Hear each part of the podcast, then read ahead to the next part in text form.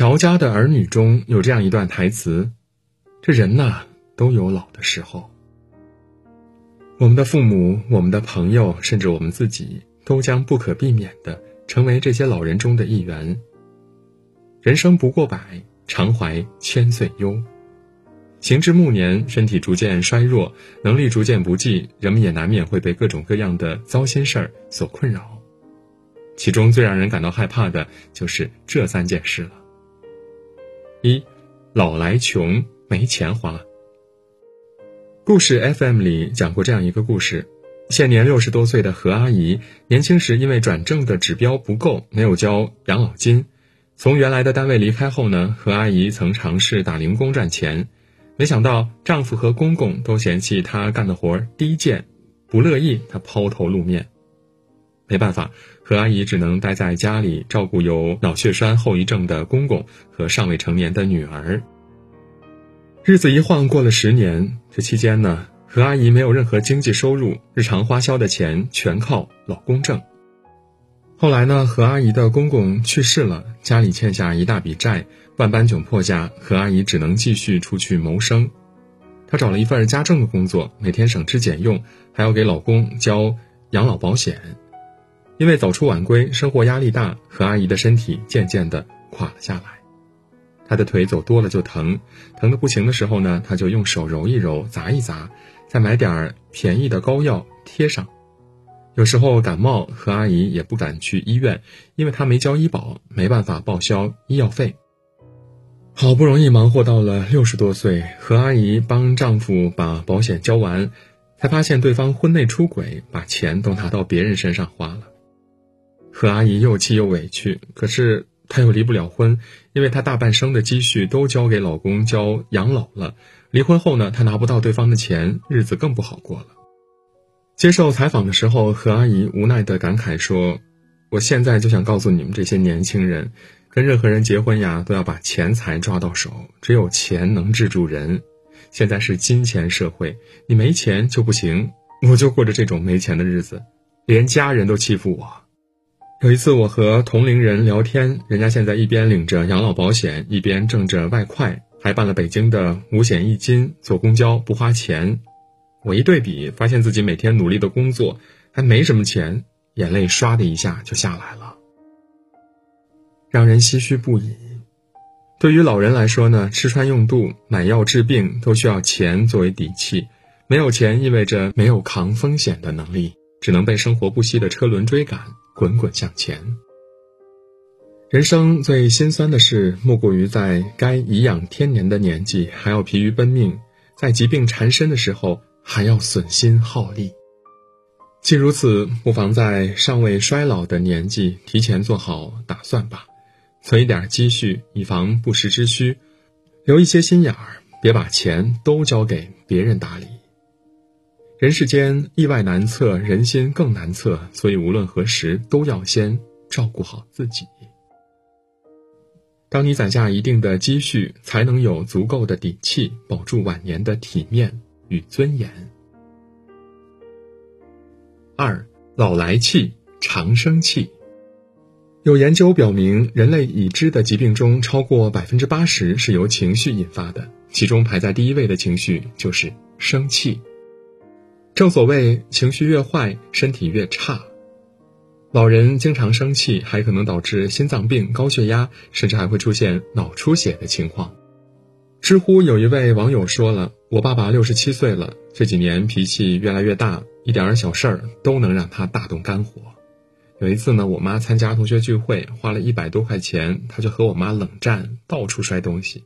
还有一次，我妈做饭没听到他问话，他就气得把手机关了。”骂骂咧咧个不停，因为气性大，外加有些事儿啊弄不明白，我爸吃过一些亏，还得过脑出血。我们都劝他少生气，但是他呢就是改不掉。再这样下去，好怕他又犯病啊！常听人说，百病皆生于气，上年纪了还一身坏脾气，不仅自己糟心，家人也跟着累心。看过一个说法。按平均寿命七十八年来算，退休之后呢，扣掉花在睡觉、家务、吃喝玩乐等事情上的时间，真正属于我们自己的时间呢，只有九年。若是把大部分的时间都用来生气，只会让心更乱，人更累，余生被情绪黑洞所吞噬，几乎与幸福无缘。想起那位最近上热搜的一百零三岁山东老人分享长寿秘诀时所说的：“心眼好，心态好，从不生气。”是呀，这世上没有什么事儿值得你用一生的时间去内耗。也没有什么人值得你反复用坏情绪折磨自己。做一个情绪稳定的老人，是对自己健康的负责，也是对家庭最大的贡献。其实，人生是否幸福，往往不在于物质是否丰富，而在于我们看待生活的态度。上了年纪后呢，学会调整心态，不再为一点小事儿耿耿于怀，幸福和好运自然会纷至沓来。三老来寂寞，无人关心。常言道：树老怕枯，人老怕孤。年老多病的年纪里，没有什么比孤零零的生活更让人感到凄凉的了。想起一位八十多岁的老奶奶在短视频平台上的自述：“我呀，现在一个人太孤独了。我的女儿在美国，儿子在广州，我的孙子有八个，他们都不在我身边。”他们为了生计，为了他们的家庭，不可能为了我就不干活了。可是我不知道怎么样才能过下去了。我现在一个人，一天三餐饭都懒得做了。过去呀，人家都说我做饭最好吃，现在我连自己吃都觉得不好吃了，让人听着难过不已。孤独对于年轻人来说呢，或许是一种潇洒的姿态，但对于老年人来说，却是无尽的空虚。独居在家的老人，害怕生病了无人照顾，害怕摔跤了无人扶起，也害怕想聊天时无人在旁。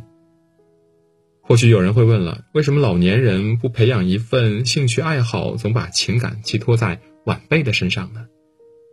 道理听起来没错，可是做到这些呢？对于一个眼花了、耳聋了，甚至连路都走不利索的老人来说呢，是何其的苛刻呀！就像作家甘北说的：“年轻人又要怀着怎样的自私，才会理直气壮地要求老人像百里冲刺一样，不断跟上子孙的步伐呀？他们体力不济了，他们真的是跟不上了呀！”晚年自由自在、游山玩水，那当然是最好不过的状态了，因为它同时满足了三个条件：有钱、有自由、身体健康。可总有一天，连山水都看不动了呀！